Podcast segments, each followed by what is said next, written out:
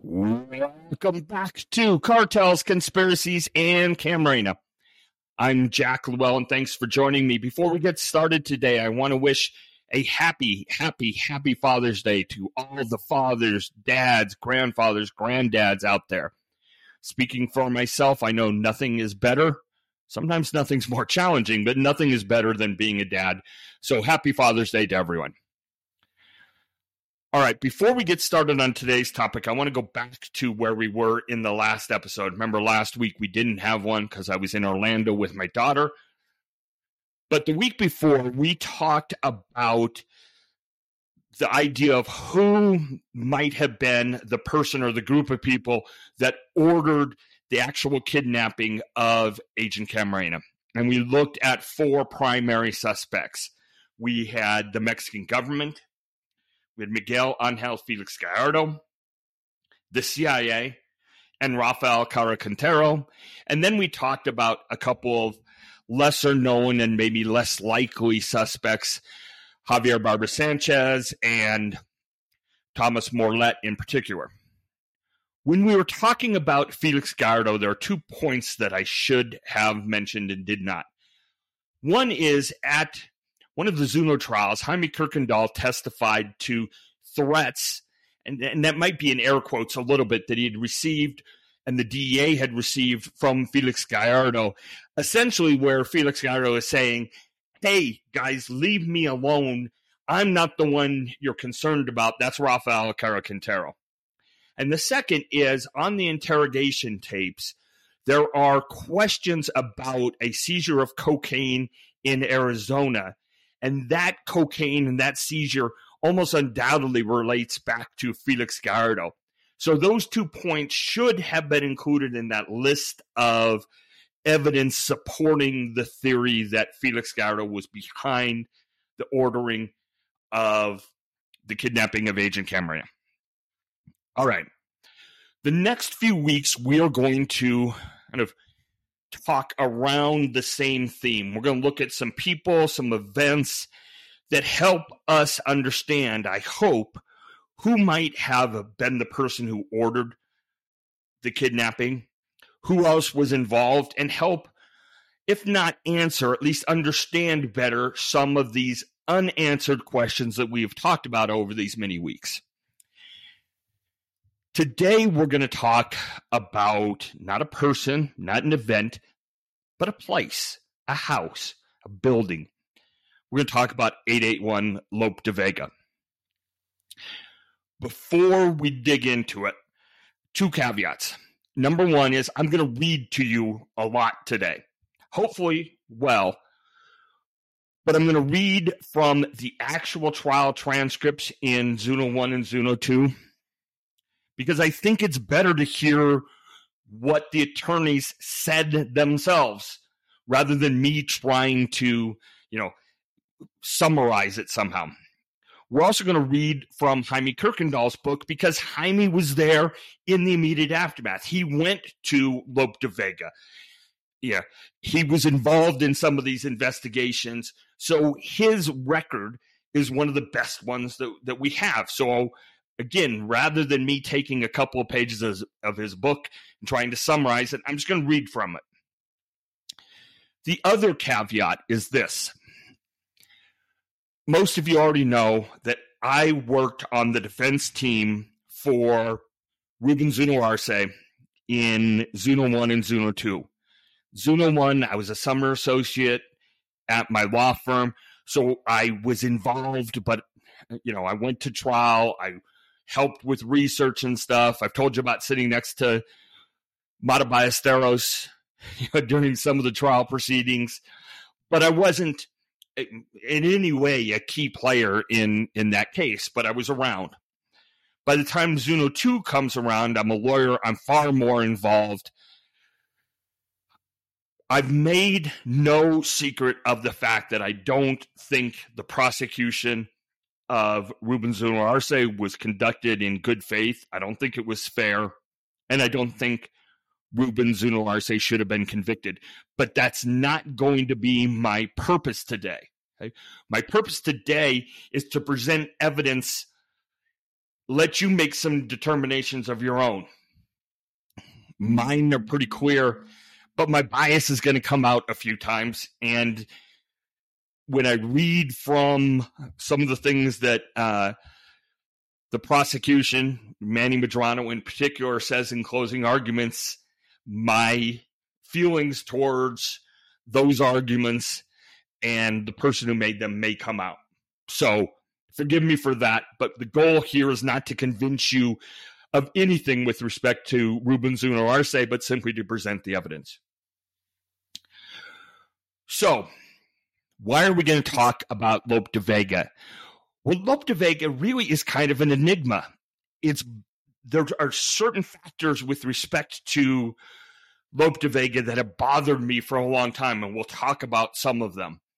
Um, and it's unusual, unusual in the sense that you know I talked last time. There's certain sources that I go to every time, right? When I'm starting to to research a topic for one of these podcasts, one of the first places I look is Desperados, Elaine Shannon's book, and I've got one in my hand right now. I've got sticky notes all over it. It's a mess because I've opened and shut it and laid it down um, dozens of times. And in fact, a page just is sliding out right now. Interestingly enough, Lope de Vega is not mentioned in Desperados. And part of the reason for that, it's not because Elaine did anything wrong. It's because, as we talked about before, remember, the kidnapping occurs on February 7. It's not until April 12th. April 12th is the first time the DEA became aware of the existence of Lope de Vega. I've been to Lope de Vega a couple of times now, a few times. And on my YouTube channel, I put up some pictures, some video from the outside. Every time I've gone there, and it's now a Montessori preschool. I went once when they were having a birthday party for kids. Went once and and talked to the lady who was running the school at the time, and uh, or was at least in charge that day. And she didn't even know the history of Lope de Vega. And my interpreter guide friend uh, and I kind of explained it in shorthand version to her. And I said, you know, can I stick my head in? Can I look? the The building itself has been remodeled since the day, but you know, can I can I take a picture of the inside? Can I look at the grounds? And the answer has either been no, or geez, you know, I'd let you, but I if somebody found out, I could get fired. And I never wanted to do that, so I haven't really gotten in and been able to look at very much there certainly are videos on YouTube and other places where you can see an aerial view. But I thought I'd read what Jaime Kuykendall says about it because if you look at or listen to his description, you get a very good sense of what the the building itself and the surrounding area really look like. So, my first foray into reading the address 881 Lope de Vega, a corner lot. The side street is named Sol.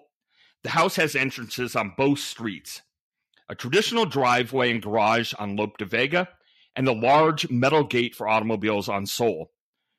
The grounds occupy about half the block and are surrounded by an eight foot wall, not unusual in Guadalajara. The house has two stories. It is shaped in something of an L with a small swimming pool or pond inside the L. There was a covered area on the opposite side of the pool and in the very rear of the grounds, which abut the street parallel to Lope de Vega. There was a tennis court. A small one room structure with a bath, perhaps servants' quarters, sits between the main house and the metal gate along the Sol Street wall. The house itself had three bedrooms upstairs and one on the main floor. A formal living and dining room, a large kitchen, and maids' quarters complete the building. At the time, the furniture looked new. It was what would be called ranch or western in the U.S. The kitchen was large but a terrible mess with dirty dishes stacked everywhere. There were carpets on the downstairs bedroom floors, and one upstairs room was locked. Okay. So that gives you a pretty good idea of what the building itself looked like. I want to talk about a couple of specific things um, that I think are, are very interesting with respect to Lope de Vega. So, one of them is phone records. Okay. And I want to read again, and I hope Jaime doesn't mind in the event that he's listening to this, but um, Jaime talks in his book about some investigation into the phone records relating to Lope de Vega. And I think they're very important, very significant. And I also believe that they were never, this evidence with respect to these phone calls was never provided to the Zuno defense team or was never known about by the Zuno defense team during the Zuno trials. Okay. So here's what he says. Next to the pool was a covered area, and we're talking about Lope de Vega again, a sort of patio. On a small table, there was a telephone, a multi line type of instrument, which was not functioning at the time. Through its own sources, the Guadalajara DEA office learned the telephone number was 229890. However, the number was registered to the house using the address on Sol, 2492 El Sol. In the name of Ramiro Nunez Rodriguez. Now here's here's some of the important information. Long distance tolls for the period from November of 1984 through the time of the search, and that's in April of 85, were obtained the toll showed 25 calls in November and December to numbers in Mexico City and Mascota, Jalisco. Mascota is a small town two or three hours from Guadalajara. No calls had been made from the telephone in January 1985. On two days in February, the 6th and 7th, 44 long distance calls were made. I Remember, kidnapping on the 7th. There were no tolls either before or after those dates in February, and no further service to the telephone after that date. The numbers called on those dates were not called in November and December, nor were the numbers noted in November and December. Okay. So, sorry, one sec. Okay. So you've got that. You've got November, December, nothing going on. Then you get calls in two days in February, right? Now, I want to go to another part of the discussion. And give me one second. I apologize. One second. Okay. Here's what else is said.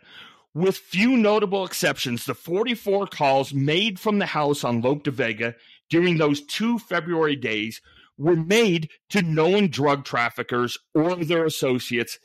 Many of the numbers already of record with DEA at the time the calls were made.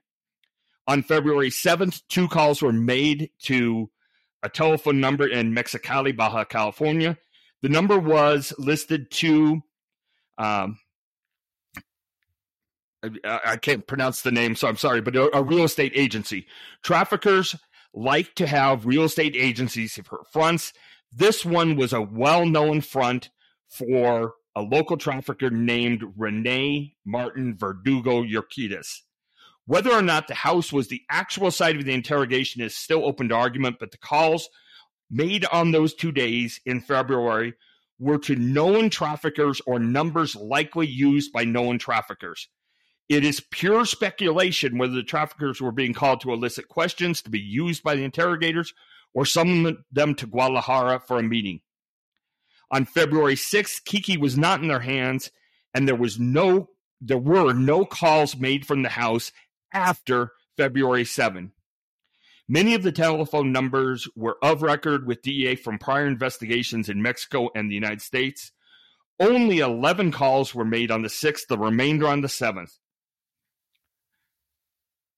On the 6th and 7th, calls were placed to telephone numbers registered to Francisco Tejeda Jaramillo, one number in Durango and the other in Tijuana. Francisco Tejada was a narcotics trafficker, DFS agent associated principally with Miguel Felix, and he had been mentioned by the informant from San Diego who passed along the information that a group of men from Tijuana were in Guadalajara looking for La Leyenda. A call on the 7th went to Rancho Camino Real in Nautla, Veracruz, that was owned by Arturo Izquierdo Herbrand, an old time trafficker and brother in law of the ex chief of police of Mexico City. Other calls went to known traffickers as well as telephone numbers not previously encountered by the DEA. So you get the, the idea. Um, and then it goes one more. Toll records from the house in Los Angeles indicated that the occupants made 338 toll calls to 89 different telephone numbers between January 19 and February 14, 1985. Many of those numbers were associated with narcotics traffickers.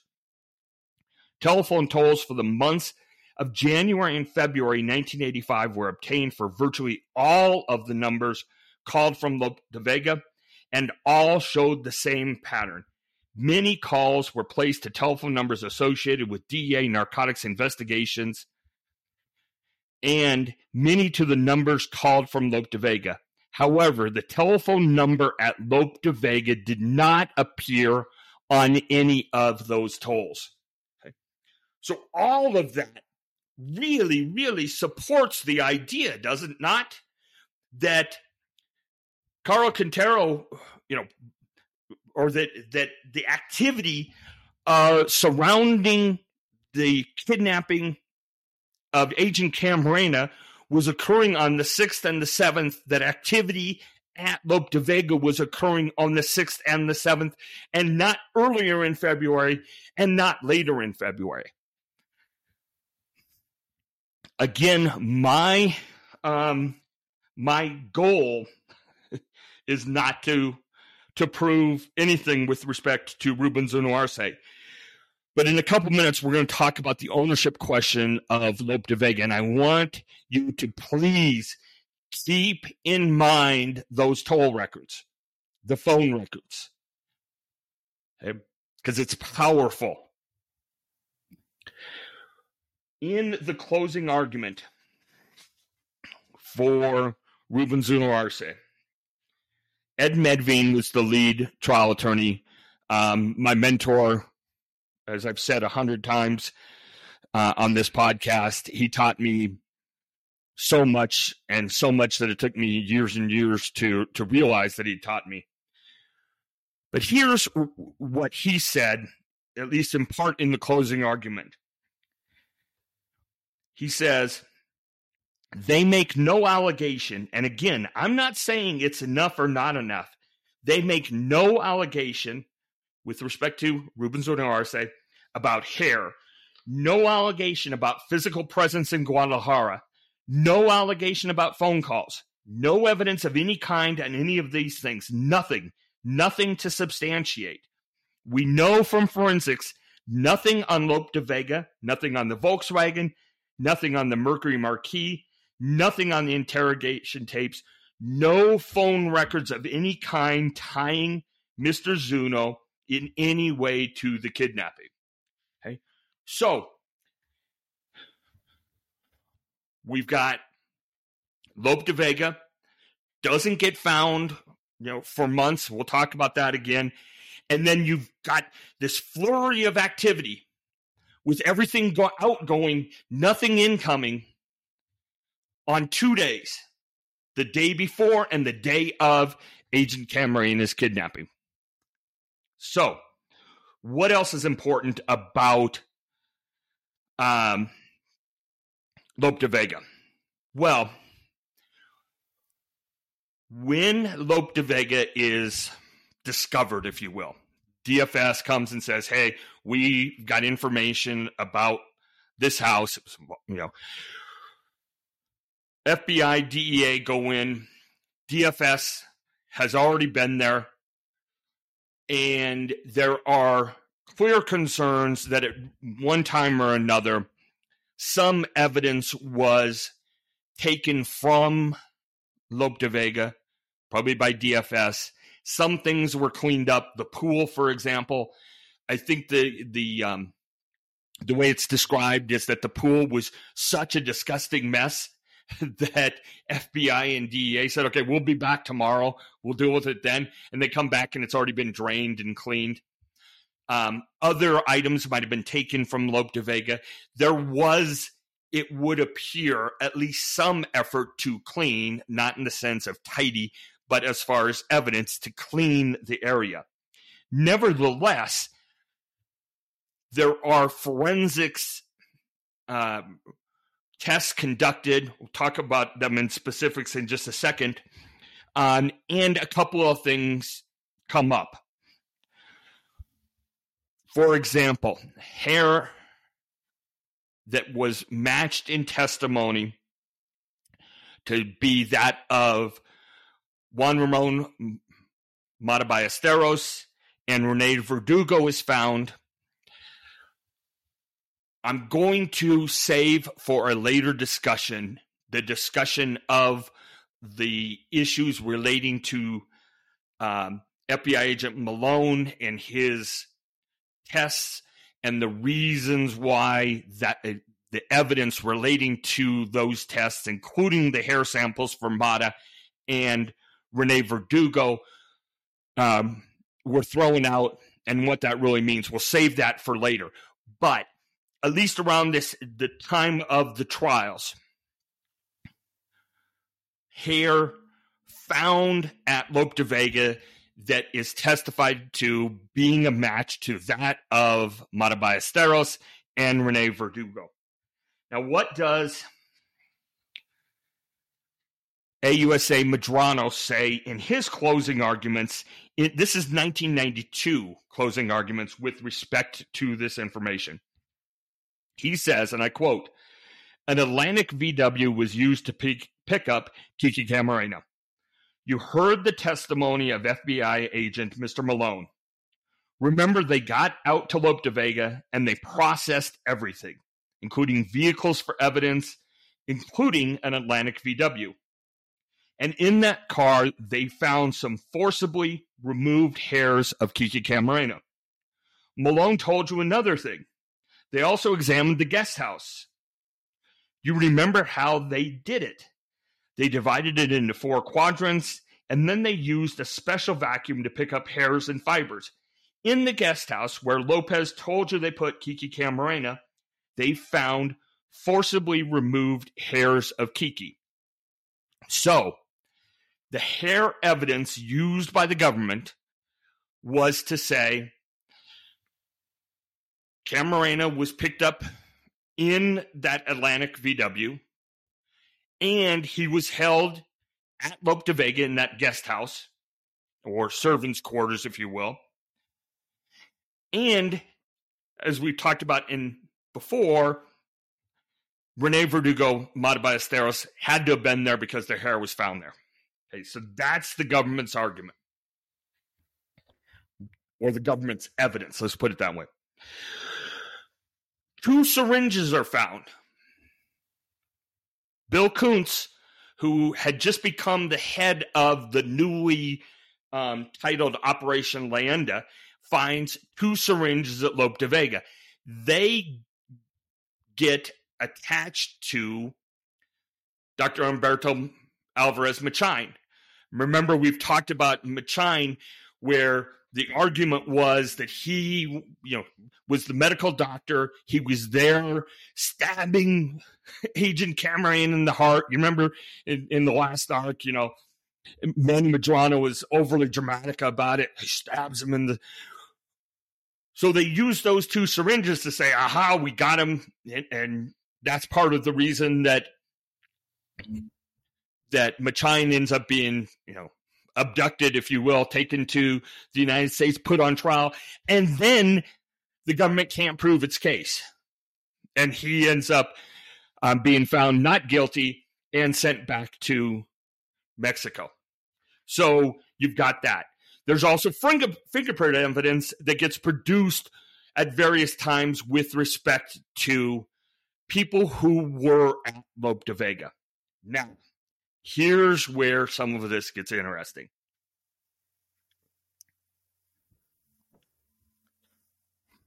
One of the primary arguments for the Zuno defense team was there ain't no forensics anywhere. None. In fact, let me tell you exactly what. I'm going to go back to what we. I already read this, but I'm going to do it again. Okay. No allegation about hair. No allegation about physical presence in Guadalajara. No allegation about phone calls. No evidence of any kind about those things. Nothing. Nothing to substantiate.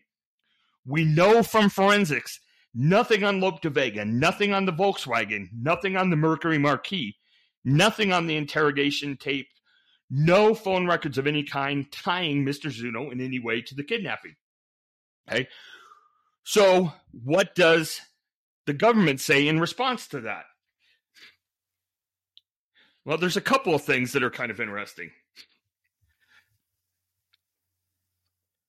So he says, oops, hold on one second. Sorry about that. Okay. one of the things that, that he s- says in um, closing is, oh, well, don't, don't be worried about that. Right. This is Manny Medrano um, and his rebuttal close in 1992. And besides, Agent Malone told you that as to hair, you don't always leave hair at a particular location. If you come and go quickly, that doesn't mean you leave hair, though. So a person could be at a location and not leave hair. As to the fingerprints, remember Agent Carl Collins of the FBI? I asked him about that specifically. If there's any factors that would determine whether or not you do or do not leave fingerprints, he told you two things. One, physiological conditions on your body sometimes determines whether or not you leave a fingerprint. You remember he said something along the lines of if your if your hands are moist, the print may not be the latent print you leave may not be red. And he also said the surfaces you touch some surfaces are more conducive to leaving a fingerprint. So the fact that we have not found fingerprints there doesn't show anything because for the reasons that I've just described to you. So I find it fascinating. I find it absolutely fascinating that the government says, eh, you know, talk about having your cake and eating it too. If we find forensics, then that's really important. And if we don't, well, that's not important.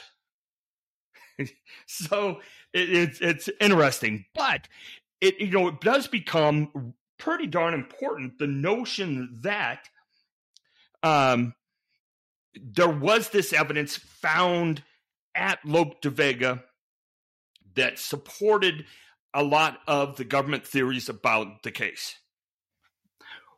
We're going to address some of those issues in a few minutes, though. All right. One of the other really, really big issues in this case, or with respect to um, Lope de Vega, is the ownership of Lope de Vega. Okay.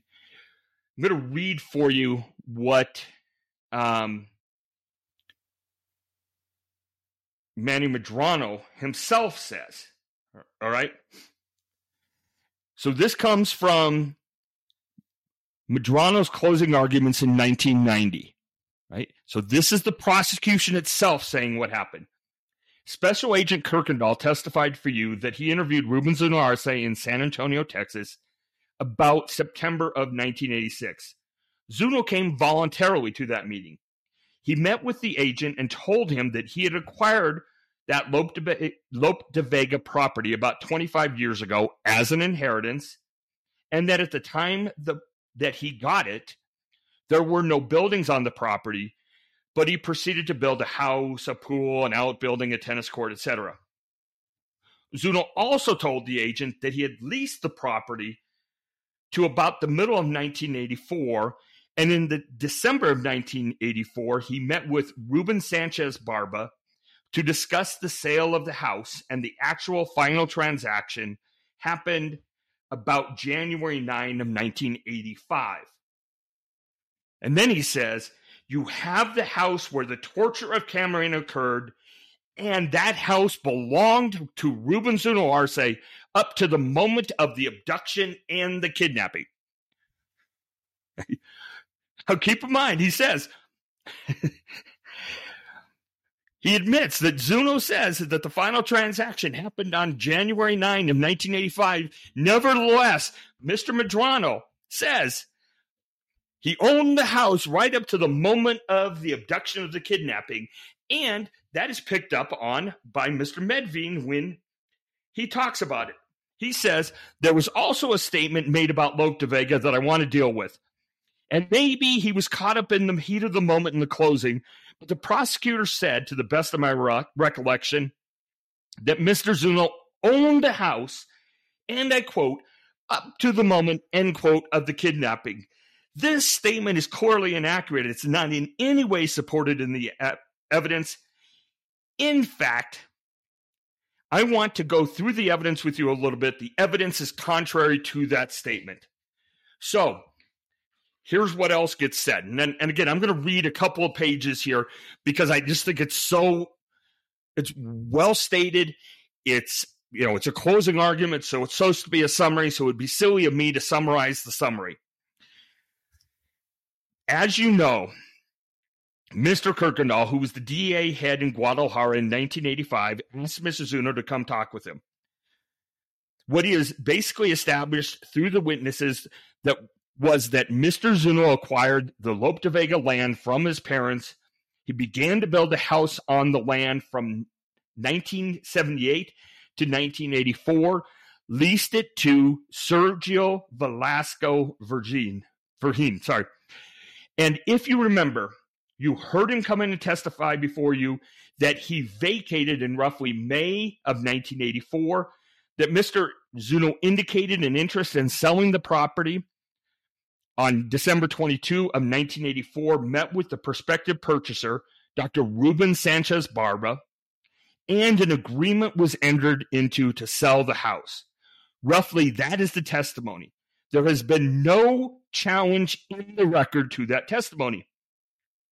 Mr. Kuykendall, as you remember when he was called, indicated Mr. Zuno, one, he came voluntarily, two, he didn't ask anything, he would just answer the questions. He went through the chronology on the house and indicated, gave the name of the tenant so it could be checked, and indicated the sales transaction to Dr. Ruben Sanchez Barba. Now, Jorge Gomez Espana is very important. He was the prosecution rem- witness. You remember, he was the real estate person from Tierra Nova Realty. And he was the one who indicates the house was and who confirms that the house was sold to Ruben Sanchez Barba.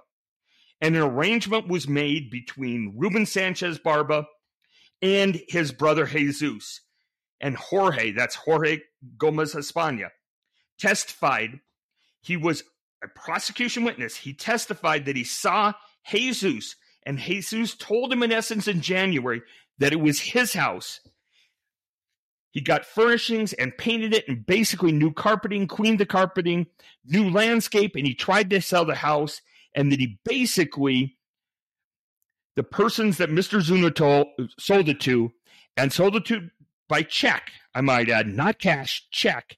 That person's brother then entered into an arrangement sometime later after fixing up the house, apparently with Caro Quintero. Okay, so you've got all this testimony. And then it goes on to say, you know, in fact, there is no testimony that he, Ruben Zuno Arce, was ever back in the house after mo- removing furniture on December 23rd. Hey, so that's pretty, pretty interesting stuff, it seems to me. We're going to follow this chain um, a little bit here. Um, I will note that there's one other piece of evidence that I want to just make a quick deviation on. Lawrence Victor Harrison George Marshall, whatever the heck his name is. He testified that he was, you know, the the uh, the recording guru, the you know, it, um, security and radios and everything. He did all of that for Fonseca and and others. He testified that he was driving by the house in 1984, driving by Lope de Vega, had all of his fancy equipment, and that he heard Ruben Zuno Arce's voice as he was driving by. Now, put aside the fact that Lawrence Victor Harrison was a pathological liar. Um, you know, some of what he says may be true. Some of what he says is clearly false, and it's almost impossible to know which is which. Put that aside for a second just think about the, the, the logic of this. You happen to be driving by Lope de Vega, which is going to be used for, you know, or be associated with the kidnapping months later. You happen to be driving by with your radio on, and at that moment, miracle of miracles, you hear the voice of Ruben Arce, and you know definitively as you're driving by that that's Ruben Zuno Arce. Even more so, is the fact that, again, there's the unimpeached testimony of Sergio Velasco Virgin, who says he was a tenant in Lope de Vega at the time of this alleged incident. We, Mr. Medvene, Zuno Arce's defense lawyer, says we know Mr. Zuno wasn't there because he had rented the house. There was no evidence he was there. He rented it to Virgin, and we know what Mr. Harrison says is just not right. It's not right. No radio communication whatsoever. So, even Mr. Kuykendall in his book says, and I quote, there was supportive evidence that he really had sold the house a month before the kidnapping, as he claimed. Okay. We want to talk. okay. So, what we have, remember, going back to what we talked about with respect to the, the first argument, Mr. Medvene is saying, look, the defense witnesses say, you know, acknowledge this timeline, right? We know when when it was sold, we know when the transaction occurred, and it's their witnesses and they're totally unimpeached. So, what does the government say in response? Because remember, Sergio Velasco says, Hey, I was there. I lived there for years. this is the response in a rebuttal, a closing argument. On the issue of Velasco, I submit to you respectfully that he is a biased witness. This is a man who leased property for four or five years from that man, pointing to Mr. Zuno. Velasco's the man who admitted, although reluctantly, that he had a business relationship with Zuno. So I submit as to you, you should have every right to question his credibility. That's it. That's all. That's the that's the totality of the argument. Hey. He then says the defense has suggested to you that the house at Lope de Vega was not sold to Caro Quintero by Mr. Zuno. And they further want you to believe that Caro did not know Zuno despite the evidence that you've heard. Well, there's difficulties with that as well. And I submit to you the following Why would a man of Zuno's position, affluent, politically connected, why is he going to go out and sell the property directly to a man like Caro Quintero? You go through a middleman. There was this doctor, Ruben Santos Barba, and I think that's Sanchez. Just um, an error in the, the transcription. The man who receives the property and then goes over to Tierra Nova. Ladies and gentlemen, I submit to you that company, Tierra Nova, was used sort of like middle uh, middle person to disguise or hide any real estate transaction between Zuno and Caro Quintero. That's the extent of the evidence in rebuttal, right? All right. Um,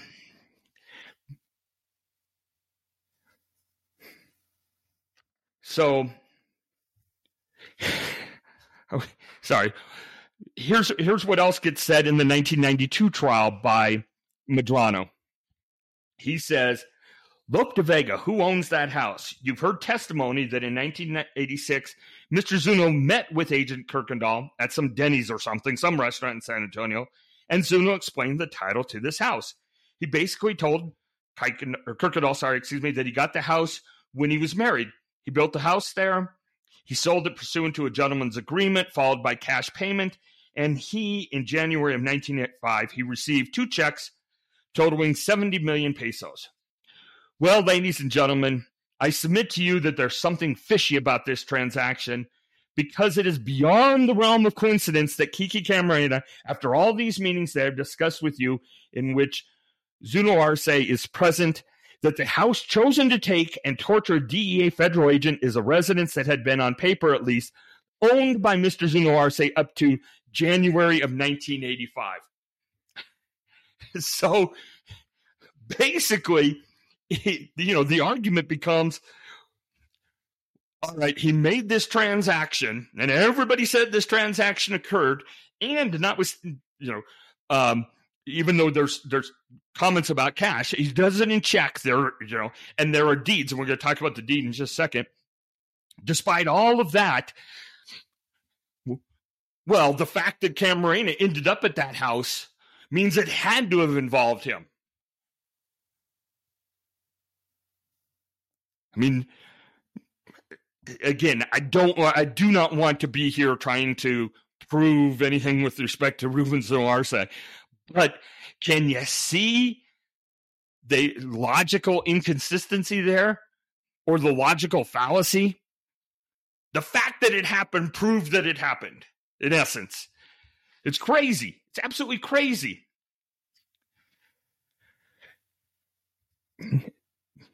We, um, in closing. So that argument that I just made um, comes from closing by the government in 1992. On rebuttal, here's what Mr. Medvene, Ruben Zuno Arce's counsel says. Maybe Mr. Zuno would give up some politicians who did live at Lope de Vega. I mean, the Lope de Vega story is very simple, virtually uncontradicted. There's no evidence. Uh, okay, I was going to skip, but let me go back.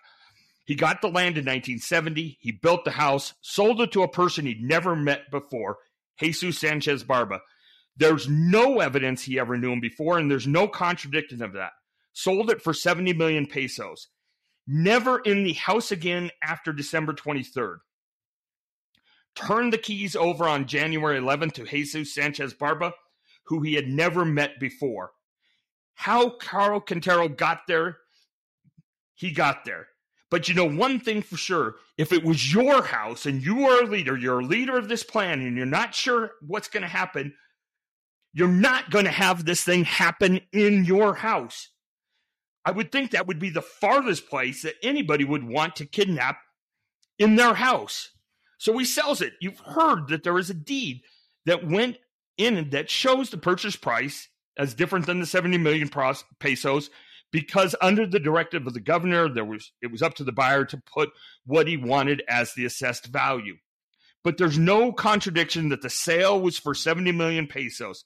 They could have brought up testimony to show it wasn't for 70 million pesos. They could have brought up these witnesses if there were any to say that wasn't the price. And any question when Mr. Zuno left the house and was never back there again. They did not. Okay. So what do we know now? We know that the house had been owned by Zuno for a long period of time. We know that it had been rented for a long period of time. We know that there was a transaction in involving the real estate company and Jesus Sanchez Barba and his brother we know that Caro Quintero eventually obtained um, the house, but there's almost no rebuttal to that, right? Almost nothing. Now, there is a deed that shows, again, a different price, and that's just because and, and there was testimony about this. That's just because the, the buyer has the ability to say what the value should be. Right. And eh, I don't know eh, where we are. Um, if you sell a house and there's any personal property, the the seller gets to say how much the value of the property was. Um, so there's that. And then there's an issue of the timing of the recording of the deed. But that's it. That's the only questions out there. And again, the fact of the matter is, is there was a deed, right? So if you're think about this, as as Mr. Medvene put it better than I will, if you are Ruben Zuno Arce, and if the, as the government maintains, you are at the head of the Guadalajara narcotics enterprise, whatever you want to call it, and you are advocating, let's let's get Camarena, right? The DE agent who's ca- causing this problem. Let's go get him. You get everybody on board. And while you're doing that, while you're having these conspiracy meetings, you start arranging this transaction so that you take Lope de Vega out of your name and you move it through the the the real estate guys and it goes to Caro Quintero, but you do it by check and you record a deed and then you say, I got a great idea. Let's take him to that house. That's where we should do, do the kidnapping. That's where we should do the interrogation. Maybe that makes sense to somebody, but it doesn't make sense to me. Okay. I also want to um, read some one other thing from Jaime's book because again, I, I, I just like the way this um, this comes out. One second here. Okay.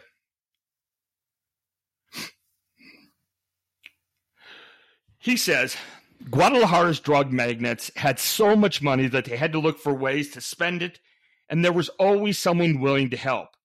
Real estate was a favorite since most of them had come from high, humble beginnings. They wanted the biggest, the loudest, the brightest, and the most expensive. Miguel Felix owned at least one real estate company himself and others utilized. A family named Sanchez Barba had a real estate company named Terra Nova which provided service to Ernesto Fonseca and Rafael Caro, amongst others. The Sanchez Barba family was related to the student activist turned dope dealer Javier Barba Hernandez, who we've talked about before. After several million dollars were seized in California as illegal drug proceeds, several members of the Sanchez Barba family sought out the DEA and offered their information and services in exchange for the return of the money. One of the family members, Ricardo Sanchez, even agreed to testify for the U.S. government in any judicial proceeding. Now, listen to this. During several lengthy interview sessions, they identified luxury home after luxury home they had acquired for Rafael Caro Quintero, Ernesto Fonseca Carrillo, and their associates. One of these houses was located at 881 Lope de Vega. Their story was that they were constantly looking for houses for Rafael Caro as he was having trouble with his wife and did not like to stay in one house too long. He also liked big houses with sim- swimming pools and large yards, usually half a city block or more, as he liked to host loud parties with a lot of people. Allegedly, Ruben Sanchez Barba, one of the brothers who owned Terra Nova, approached Ruben Zuno and asked him if he would like to sell his house. The witness claimed that Zuno was not told who the buyer would be. When Zuno agreed, a price was negotiated and the house was turned over in January of 1985. Rafael Caro was not happy with the house and made Sanchez Barba paint the interior of most of the rooms and put in new furniture. Goes on. Guillermo Sanchez, Willie, another cooperating witness. Again, these are witnesses cooperating with the DEA offered another interesting story concerning the house on Lope de Vega. After Rafael Caro Quintero occupied the house on February 6th, he found the telephone did not work and called Willie to complain and demand it be fixed. Willie went to the house later on the 7th, accompanied by two men, a friend named Jorge Gomez Espana, and a Guadalajara doctor named Humberto Alvarez Machain.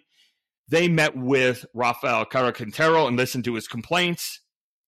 While they were there, they saw a large number of Rafael Caro Quintero's bodyguards, as usual, armed to the teeth. Willie afterwards sent a man to repair the telephone, which still gave trouble and required yet another trip by the repairman to mend it. The Sanchez brothers gave the interviewing addresses or interviewing agents the addresses of many houses they had purchased for the traffickers, which added to the DEA's growing database of information about the Guadalajara drug operations. So, there you have DEA investigations, witnesses going to the DEA saying, hey, we will give you information in exchange for some of the money that was seized, and we will testify. You remember one guy, hey, I'll testify for you. And they say the same thing that Zuno said.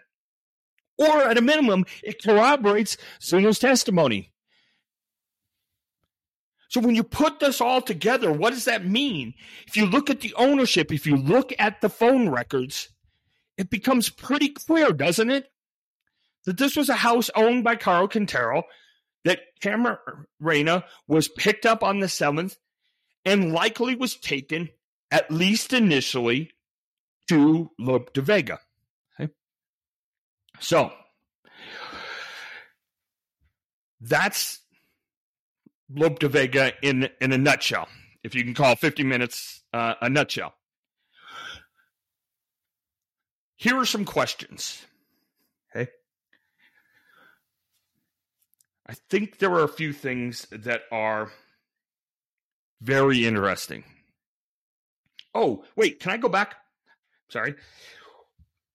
Also, want you to know um, that there was testimony from another government witness, a guy by the name of George Gomez Espana. Remember that he testified that in January of '85, he um, they were repainting Lope de Vega. Uh, new rugs were to be put put in, etc. And then the government says that's the way you know that any forensic evidence deposited at the Lope de Vega house had to have occurred after January of 1985. Right? So, we government says has to be after 1985 and there's no Zuno. We have the ownership issue. Shows it went to Rafael Caro Quintero. Right? That starts to narrow down a little bit of who was involved and in some respects in, in the kidnapping, right? A house that Caro had just bought, had only been there a couple of days. Kidnapping occurs. Forensics are found at the the guest room or the guest house and in the Atlantic that say that those were hairs of Agent Camarena. All right. Here are some questions for you. number one, and as I said, we're going to talk about this later, but can we trust the forensics evidence based on issues with Agent Malone? And if there are questions about the veracity of that forensic evidence, it cannot be sufficient to say we have questions or there's credibility issues relating to the forensics and the hairs around Matta Ballesteros and Rene Verdugo, but not Kiki Camarena. Remember, it's the same forensics. So that's number one. Number two, maybe this bothers nobody else, but why was um, obvious evidence left behind. Okay, By that, I mean, we know that the DFS was in before the DEA. We know that, as I said, the swimming pool was cleaned and and things without the the FBI being there and without being able to do uh, forensics and things. And yet, there were things that were left, such as the syringes. Does that strike anybody else as odd? Now, again, just because it's odd doesn't mean it didn't happen exactly like that. It just makes you you think a little bit, I, I believe. Here's the other one, though, or the next one. How is it that Lope de Vega was an unknown entity for so long? Two months. And remember, during this time, you've got FBI agents all over the place. You've got some good MFJP officers out there looking. You've got FBI people in town. Everybody's looking. And remember how successful, how good the DEA office in Guadalajara had been. Not just Kiki Camarena, but everybody there. They had their sources, right? They had their informants. And nobody says Lope de Vega. Nobody. None of the bodyguards get drunk and talk about Lope de Vega at a bar. Nothing. It never comes up for two months. And when Caro Quintero was arrested in Costa Rica, brought back to the to Mexico, he's questioned. I don't know if I want to call it interrogated, questioned, interviewed, whatever the case may be. But he doesn't mention Lope de Vega. He mentions a house or building in uh, off of Avenue Mariano Otero, which is a major street that kind of runs by Lope de Vega. And so some people have hypoth- or hypothesized to me that rather than saying the the little side street Lope de Vega, he just said the main street. Other people have said that you know who've lived in Guadalajara the whole lives that's ridiculous. Nobody would ever do that. Why wouldn't he just mention say Lope de Vega the street because they're they're even though they're relatively proximate, one's a major street that runs for a long ways, so it doesn't make any sense to just say that street. To me, that's a little bit unusual. And then the last thing that ties in is why is it? Go back to the last narc. And I hate doing that, but think for a second about the last narc. What did they say? Agent Camarena was interrogated for 36 hours. Right? Put aside how they came up with that figure. But if that's the case, that puts the interrogation well into February 8th, right? She puts it into February 9th almost. Because remember, he's picked up 2 o'clock in the afternoon on the 7th. Why are there no phone records for February 8th? Nothing. Remember all the stuff that I read from Jaime Kuykendall's book. I submit to you that there's more to the Lope de Vega story. There's more to the kidnapping of Agent Camarena's story than we currently know. Or at a minimum, there may be. And I got a couple of theories on what that might be but we're going to hold those for a later episode. All right. Uh, we're going to be a day late next week. I'm at a booksellers conference in Chicago next weekend, so we'll probably record on Monday rather than the normal Sunday. Thank you, everybody who's listened. Again, if you have any questions about whether or not I quoted accurately, all of the transcripts are on my website, www.jackalone.com. You can find them easily. look at Jaime's book, buy it, and then look at it, see that I quoted it exactly as it is. As always, if you have any questions, comments, think I completely missed the boat on something, let me know. Always want to hear it. Happy Father's Day again, and we'll talk to you next week on cartels, conspiracies, and Camarena. Take care.